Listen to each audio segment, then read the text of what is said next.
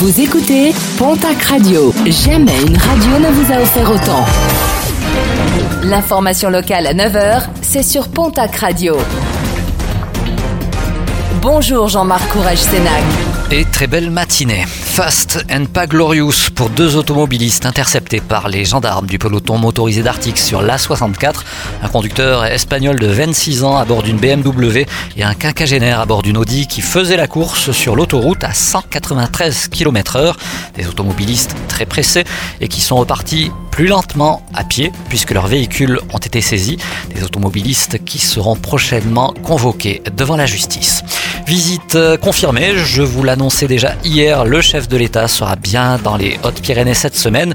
Emmanuel Macron se rendra jeudi à Sainte-Marie-de-Campan avant de suivre le Tour de France avec Christian Prudhomme, le directeur de la Grande Boucle. Vendredi matin, le président de la République ira rendre visite aux salariés de C A F à Bagnères-de-Bigorre avant de se rendre à Lourdes où il a prévu de rencontrer les représentants locaux du tourisme et de visiter le sanctuaire.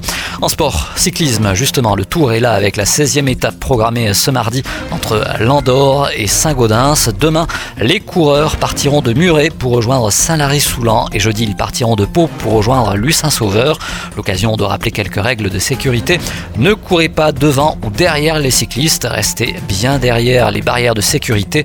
N'oubliez pas non plus que conditions de circulation et de stationnement sont modifiées à cette occasion.